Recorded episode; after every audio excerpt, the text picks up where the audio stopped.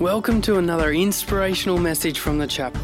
We pray this message encourages and inspires you. If you would like any more information, check out our website, thechapelcollective.com.au. We're going to pick up in 19b. Saul stayed with the believers in Damascus for a few days. Now, um, last week Jace covered this guy who was breathing out murderous threats against the church, and he becomes a Christian. It's phenomenal. But I just want us to get inside his mindset for a moment, and Linnea touched on this last week as well. But just think about Saul's frame of mind in this time, where he has previously been hunting men, women, and children from their homes to persecute them because they believe in Jesus. And now he's one of them and he's living among them. Saul stayed with the believers in Damascus for a few days. I just can't even imagine the, the guilt that I would feel, the, the, the shame that I would feel, the horror at, you know, the people around me. Maybe I've killed some of their family, but even more, I'm stunned at the believer's response that they allow him to stay with them. That is just phenomenal. And that can only be God. That only happens because God makes that happen. And then it says in verse 20, and immediately he began preaching about Jesus in the synagogue, saying, Guess what, guys? Got it wrong. He is indeed the Son of God. My bad. Sorry, all you guys. Um, he is indeed the Son of God. He just goes straight out there. And that's what I love about Paul. He doesn't let his guilt, he doesn't let his shame stop him. He takes God at his word, where he says that you are now forgiven and set free, and immediately goes out and preaches the gospel. So I just want to pause there for a second and ask what are you letting stop you from what God wants you to do? Have you been killing Christians and now you're called to serve them? Is that what's stopping you? Because I feel like anything less than that is pretty, we, we, we, we can do it. If Paul can do it, we can do it. Um, all who heard him, verse 21, were amazed. Isn't this the same man who caused such devastation among Jesus' followers in Jerusalem? Fair question they asked. And didn't he come here to didn't he come here? Wasn't he on his way here to arrest them and take them in chains to the leading priests? So the questions were asked. But let's read verse 22. Saul's preaching became more and more powerful. And the Jews in Damascus couldn't refute his proofs that Jesus was indeed the Messiah. So here we have Saul preaching to the Jews and he is the Jew of Jews. He knows his stuff. He has worked out, it's such a radical shift that he's gone from hating those who call Jesus the Messiah to being one of those who calls Jesus the Messiah. And that kind of radical shift in my mind either makes him a sociopath or completely changed from the inside out by the Holy Spirit. History tells us that he wasn't a sociopath. What he endured from here on in, and the way he preached and the way he taught, history tells us that's not the case he is actually just completely transformed. So, again, just pausing, who's someone in your life that you feel like is completely beyond the reach of the gospel? They are not. No one is beyond the reach of the name of Jesus. Verse 23 After a while, some of the Jews plotted together to kill him. They couldn't refute him, so they chose their next option. They were watching for him day and night at the city gate so that they could murder him but Saul was told about their plot. So during the night, some of the other believers lowered him in a basket through the opening in the city wall. I just think that's cool. Let's keep reading. Uh, verse 26 When Saul arrived in Jerusalem, he tried to meet with the believers, but they were all afraid of him. Fair enough. They did not believe he'd truly become a believer. You would. You would think that he's undercover, that he's covert, that he's on a stealth mission and he's just spying out the land and he's going to get them and kill them all. Then Barnabas brought him to the apostles and told them how Saul had seen the Lord on the way to Damascus and how the Lord had spoken to Saul. He also told them that Saul had preached boldly in the name of Jesus in Damascus. Now, I just want to point out that he's still being called Saul here. And um, so often it's kind of talked about that Saul became Paul. But in fact, Saul was always Paul. Back then, they often had um, many names. And as we read through the book of Acts, you'll see so and so also called so and so. Saul was his Jewish name, Paul was his Roman name. So he was always Saul and Paul. He doesn't get, start getting called Paul until Acts chapter 13. And that's when he's actually more um, among the Gentiles, and that's why. So he doesn't actually, it's not like an Abraham and Sarah moment, Abram and Sarai becoming Abraham and Sarah because they've sealed this new covenant with God. It's actually just he still is Saul and he's still Paul. That's who he is. So it says that Saul, oh, no, I've got to just touch on this because Saul is like intense, right? Think of the most intense gospel preacher or the intense personality that you know. Saul is intense. On the one hand, when he's dead against um, Jesus being called the Messiah and the Jews who have converted to Christianity, he is like all in, gung ho, going for it. Now that he's become a Christian, he is all in, gung ho, going for it. That's his that's his frame of reference. That's his, his temperament. He is a go for it kind of guy, nothing by halves. But then we come to a guy called Barnabas. And Barnabas is known for encouragement. Barnabas is known for encouragement. I, I love Barnabas. Wherever he goes, and we see it all through the book of Acts, he's just encouraging people wherever he goes. Um, when Paul says that he doesn't want to be with John Mark anymore because John Mark turned back and, and left them, Barnabas is like, well, he can come with me. And he's got so much grace for him. And as we think about that, what are you known for? Like when you get together in conversation and in circles, are you known for drama? Are you known for um, gossip? Are you known for being the one who's always in the know? Or are you known for encouragement? Are you known for speaking life? Are you known for just um, helping people wherever they are and turning them around and lifting them up? That's what I want to be known for. Not great at it, but getting there. Maybe. Not yet. Soon. Okay. oh, Trish, Barnabas. Um, okay, so Barnabas um, brings him to the. Um, Barnabas does his job. He brought them to the apostles and told how Saul had seen the Lord on the way to Damascus. So he encourages them all. No, no, accept Saul. Yeah, sure, he's been a bad guy, but bring him in, accept him now. And then he talks about the success that he had in preaching. Verse 28 so Saul stayed with the apostles and went all around Jerusalem with them, preaching boldly in the name of the Lord. He debated with some Greek speaking Jews, but they tried to murder him. When the believers, I hate it when that happens, when the believers heard about this, they took him down to Caesarea and sent him away to Tarsus, his hometown. The church then had peace through Judea, Galilee, and Samaria, and it became stronger as the believers lived in the fear of the Lord and with the encouragement of the Holy Spirit, it also grew in numbers. So remember Jesus' um, commission Go into all the world. Go into Jerusalem, Judea, Samaria, and the uttermost, uh, there might have been another one in between. The other, uttermost parts of the earth. They're on their way. They're already through Jerusalem. They're already through Judea. They're heading through Samaria, and it's becoming stronger and stronger. Now, just to finish off, because I just want to do something quickly before I'm done. Peter heals Aeneas, Aeneas, I'm not sure how to say that, and raises Dorcas, unfortunate name. Meanwhile, Peter traveled from place to place and he came to visit the believers in the town of Lydda. There he met a man named Aeneas who had been paralyzed and bedridden for eight years. Um, Peter said to him, Dude, Jesus Christ heals you. Get up and roll up your sleeping mat. And he was healed instantly. Then the whole population of Lydda and Sharon saw this guy walking around and they turned to the Lord. How amazing. Jesus said to a guy, Pick up your mat and go home. And now here is Peter saying, Pick up your mat and go home. And this guy's instantly healed. When Jesus said, Greater things will you do in my name than I ever did, Peter's doing it right here. And you might say, Well, Bron, that's only just as good as what Jesus did. But but Peter's only one of the apostles who is doing this. Jesus, one man, one space, one time. Now the apostles are going out and they're doing it. And, uh, and you know, I've never seen this happen. Um, I think I told you before the, the one miracle that I've seen when I've prayed for someone is here at church, and a lady had like a film over her eye, and her eye was pointing that way.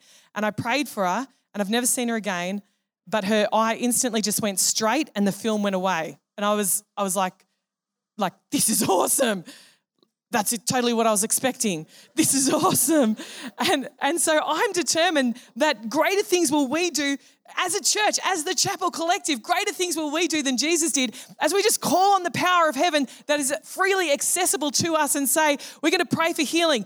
The reason that we do this is because we're not what's called cessationists. If you read a bunch of commentaries on Acts, the idea is that all these miracles ceased once the Bible was put together. We don't need them anymore because we have the Word of God. Well, I don't believe it. I don't believe that love has passed away. I don't believe that um, understanding has passed away. So I don't believe that healings and miracles have passed away either. And we can call on the power of heaven and, and with faith, let our faith rise and see amazing things happen. This is what we can expect. It's something that we should believe for.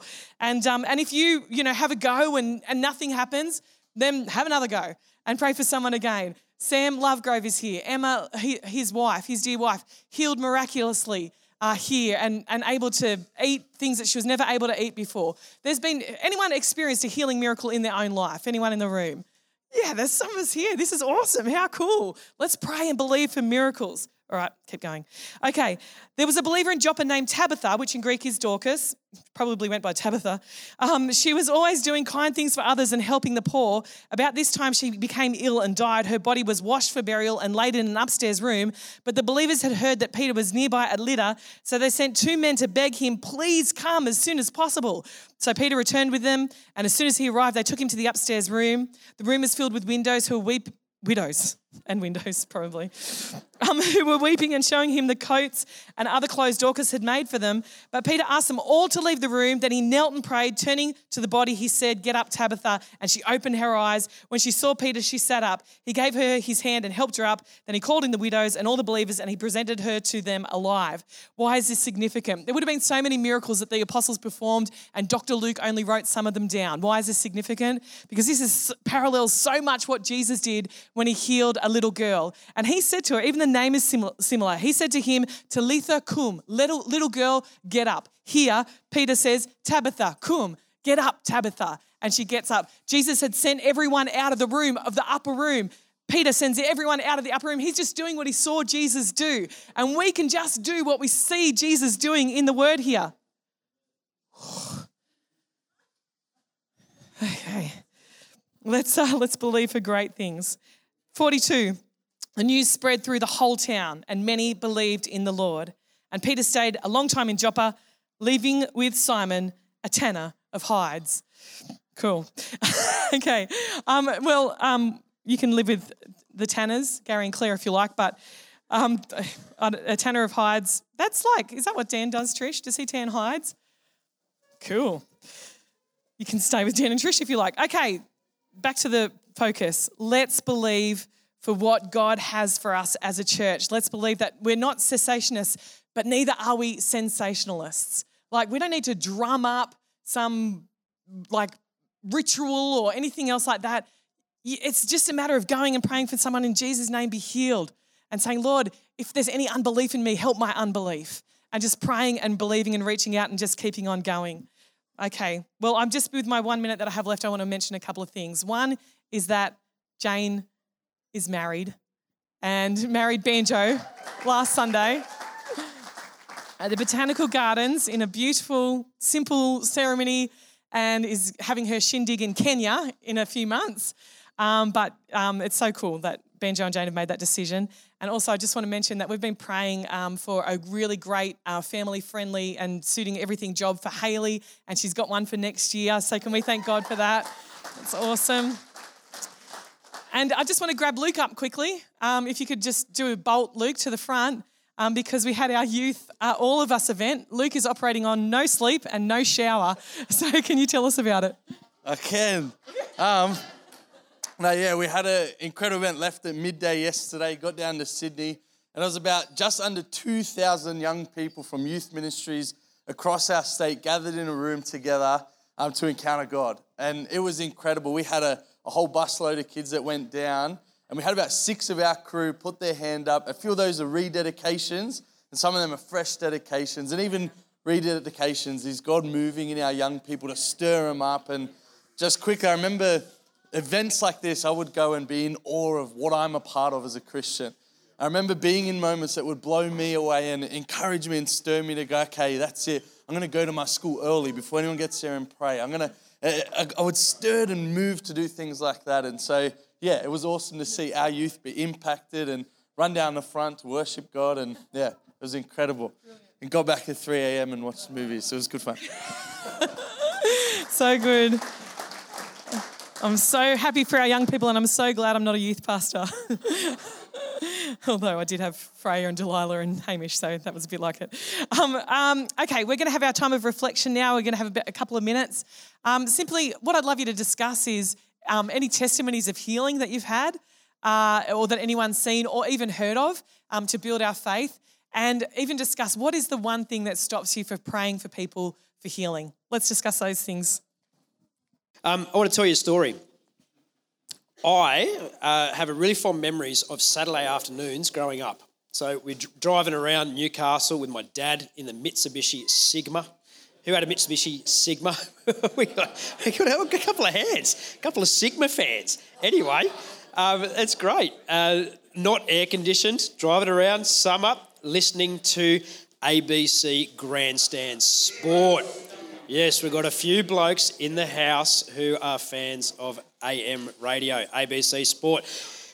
ABC Grandstand Sport will be uh, broadcasting a footy game or a cricket game or whatever, and then at, intervals in play, be it tea break, be it half time, whatever, they will do this thing where they go around the grounds.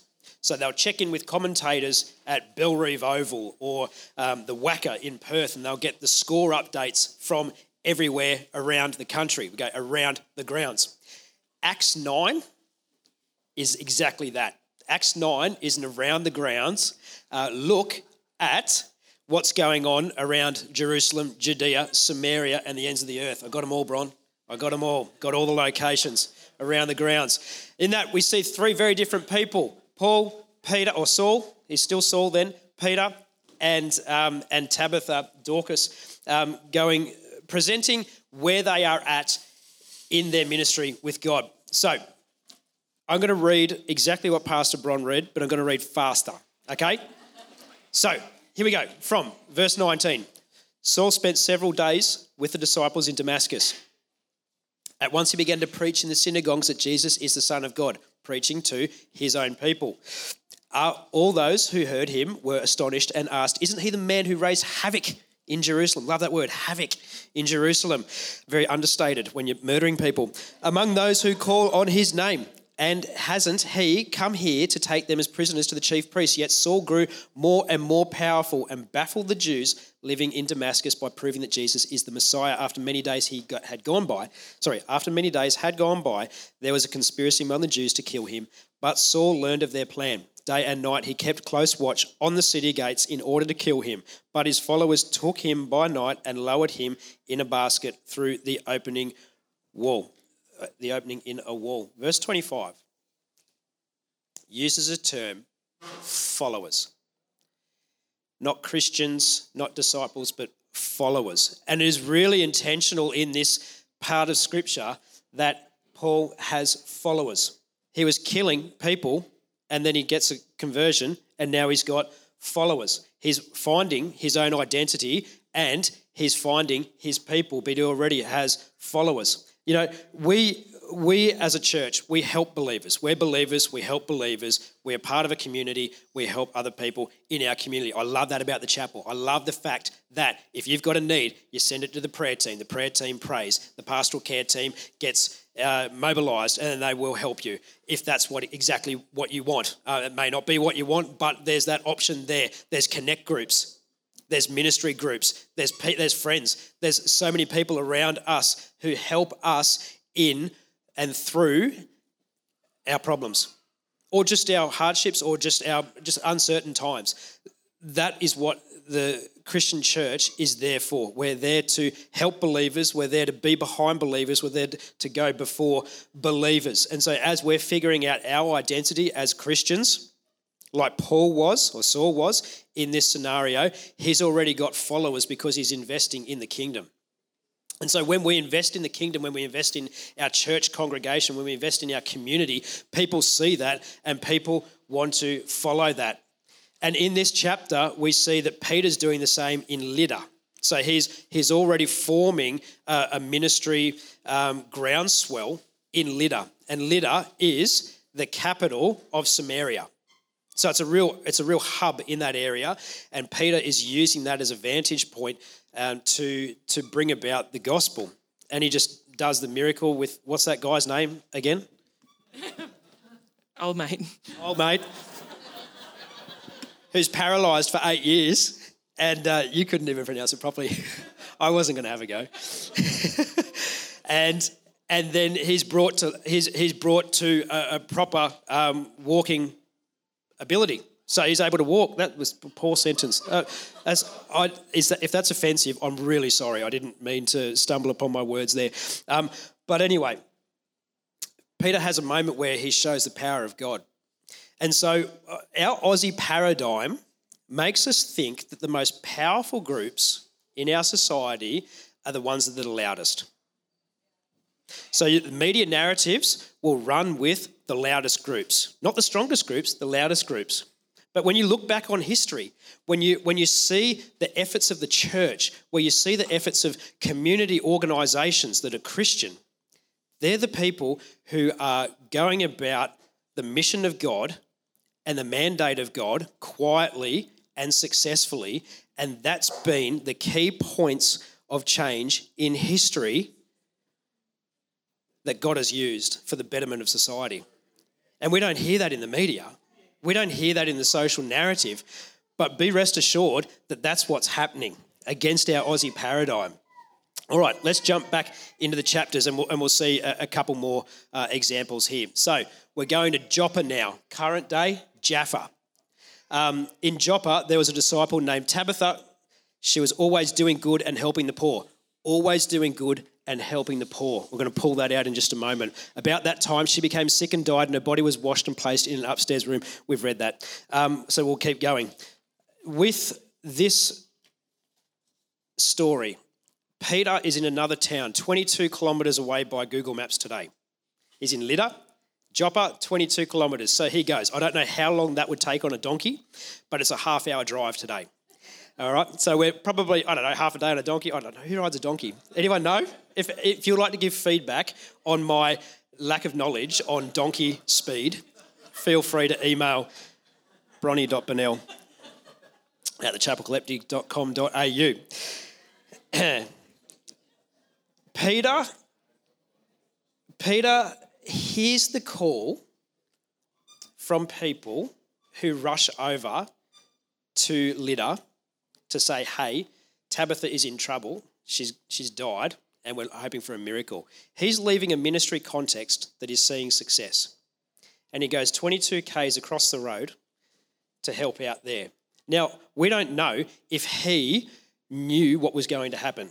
All we know is that he responded to a call of God, to a, a, a prompting from God to go and minister elsewhere. It was still in the region, so he was still carrying out his mandate but he he had to he had the had the wisdom to actually respond to God and go, you know what, I will go and help um, that person.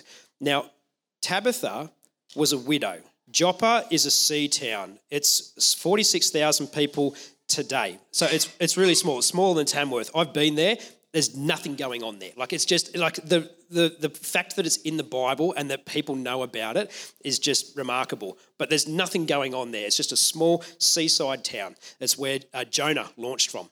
But there was a lot of seafarers and they died because the Mediterranean has big storms and they just died. So there's a whole bunch of widows. Tabitha, unassuming, unassuming, very humble person who just served the poor and helped out her community she became a widow. So, in her circumstance, a godly woman, she became a widow and she could have wrestled with God or walked away with God and thought, hang on, God, this is, un, this is unfair. Like, why, why, am I, why am I a widow now?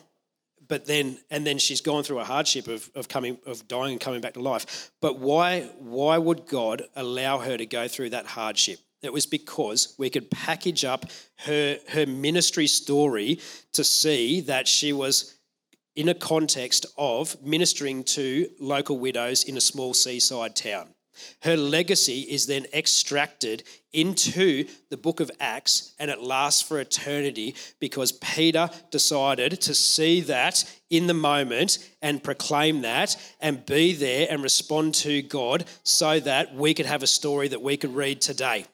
And so Tabitha responds to the call of God and she sees that if she's if she becomes a widow and she's hanging out with widows, then that's the people that she's ministering to.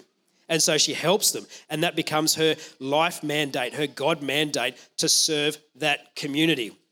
And so we see these spotlights on different communities in the book of Acts. And, and we might only get a brief encounter, a brief sentence of a church in wherever in Acts, and we hear that it's going strong. And we see that in the context of Paul's journeys around, um, or around Asia Minor and, and all those areas, or Peter's, or Peter's ministry around that time as well and that place. But what we see is three different people in this chapter doing three different walks with God, but the same obedience, the same application, and the same power. God doesn't measure the size of our ministry. God doesn't measure um, the context of our ministry. He just measures the heart and He just measures the yes that we give Him. And so we're all called to a context. We're all called to a group. We're all called to a job. We're all called to a ministry. We're all called to all these things. God wants to use us as individuals to serve the collective. And we, we see that in the mandate of the Chapel Collective. We plant in a town, we move on and we plant in another town, and then the Chapel Collective has a footprint across a number of different towns in this region as the gospel is spread. Non Christian people see that. I've had conversations when I tell people about where I live. Uh, sorry, I have conversations um, with people where I say where I work, and people go, "Oh yeah, you've got one of those ones in uh, Gunnedah, don't you?" And like, "Yeah, yeah, we do. Yeah, we're everywhere, and we're in Guyra, and we're in Armidale, and we're going to be here." And no, no. Um, but we're we're based in Tamworth, and we're taking over the place. And I get a little bit excited. I get a bit too excited when I'm telling non-Christians, and I kill the conversation. anyway, what we learn in this part of Scripture is that Paul had no right to have friends.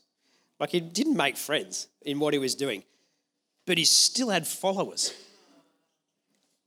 Everyone has friends, but not everyone has followers. If you're going to take something away from um, what I'm saying this morning, everyone has friends, but not everyone has followers. When we live a life for God and when we say yes to whatever He's calling us to, if we do it well, we'll have followers. And, and the, the scriptures are really strong in saying that. I, I like this, I love this scene in Forrest Gump where he, we're not doing it at the movies, it's fine. Um, we don't have time to play a clip. But there's this scene in Forrest Gump where he's just sitting on his porch and he just decides to run. He just gets up and goes running. And so he runs to one side of the coast of America and then he turns around and he runs back to the other coast. Like it's it's great. Anyway, um, he does that for a few years, and there's a scene where he's running through the desert of Utah, and he's got people just running behind him, and he, he's he's said to the media, "I've got no reason for running. I just felt like running." And he has he still gets these followers because they're so intrigued by what he's doing, and then he stops and he says, "I'm feeling tired now. I'm gonna go home." And then and it's this beautiful scene of people just going, Oh, we were following you. Yes, that's it there. Um, but it's this, it's this great scene where we just see that if you're doing something that people are interested in for a good cause, people are going to follow you. And I look across this congregation and within the collective, the chapel collective, and I see people who I want to follow. I, I work really close with our executive pastor, Pastor Mike. He has wisdom that can only be described as godly wisdom. I want to follow him. I want to follow people like Dia Case, who wants to have evangelistic conversations with everyone she meets. I want to follow people like Frank Coleman, who says, I'm praying for you, Andrew. You know exactly that he is praying for you. And he will continue praying for you. And I, I want to follow, and I, I want to say that I, I'm here to follow the Bonnells. I'm here to follow our senior pastors because they're blazing a path for God, and I want to hitch my wagon to the, the work that they're doing, the response towards God that they've given to Him. I want to be a part of that. And so I see people who are doing what God calls them to do, and I want to follow them. I want to hope that I'm doing whatever I need to be doing, and people follow me. And oh, oh, that's a scary thought, isn't it? To think that people are following me and following uh, and if you if you think that way, if you think that God is is getting people behind you, you live your life differently.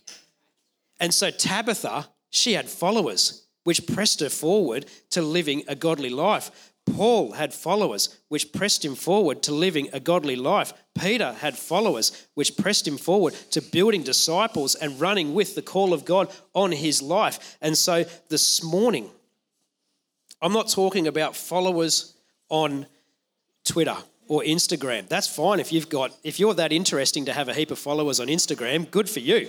Well done. I'm not talking about followers on a digital footprint. I'm talking about followers who are following your spiritual footprint. I'm talking about people who, who want to who, who want to just pick the fruit off your life because you're showing the fruits of the Spirit. I want to I want to encourage everyone this morning as you think about what difference am I making to think, well, if I'm just hanging out with God and I'm producing fruit, are people picking the fruit off the off my life? Are people doing that? Am I going to? Am I going to um, give? Am I going to see miracles in my life? Am I going to see a good godly life being well living, well lived, and have people follow that and have people want to emulate that? I want that. I really want that, and I hope you guys do too. I'm going to pray for everyone this morning. Father God, thank you, Lord, that you you help us follow good people. You put good people in our life that we want to follow. And Lord, may we all feel like, may we all know that people are following us, good, bad, or indifferent. But Lord, I just pray that your Holy Spirit will rest on us this morning and give us the mandate to move forward and to bring people forward with us, to better our community, to better our families, to better our workplaces, because you you require this from us. I thank you, Lord, that you send your Holy Spirit to prompt us, to lead us, and to guide us, and to help us to shed our sin and to produce fruit so that other people can pick that off us. We pray that we'll see more testimonies from what we're hearing this morning, but more testimonies of your goodness in our social context. We ask this in your mighty name. And everyone said, Amen. Hey again, thanks so much for joining us on this podcast. Whether you are new and exploring your faith or a follower of Jesus, there's a next step for you. There is always room to grow, more to be done, destiny to be pursued, and people to be reached. So, what's your next step? To find out, head over to thechapelcollective.com.au. And thanks again for listening.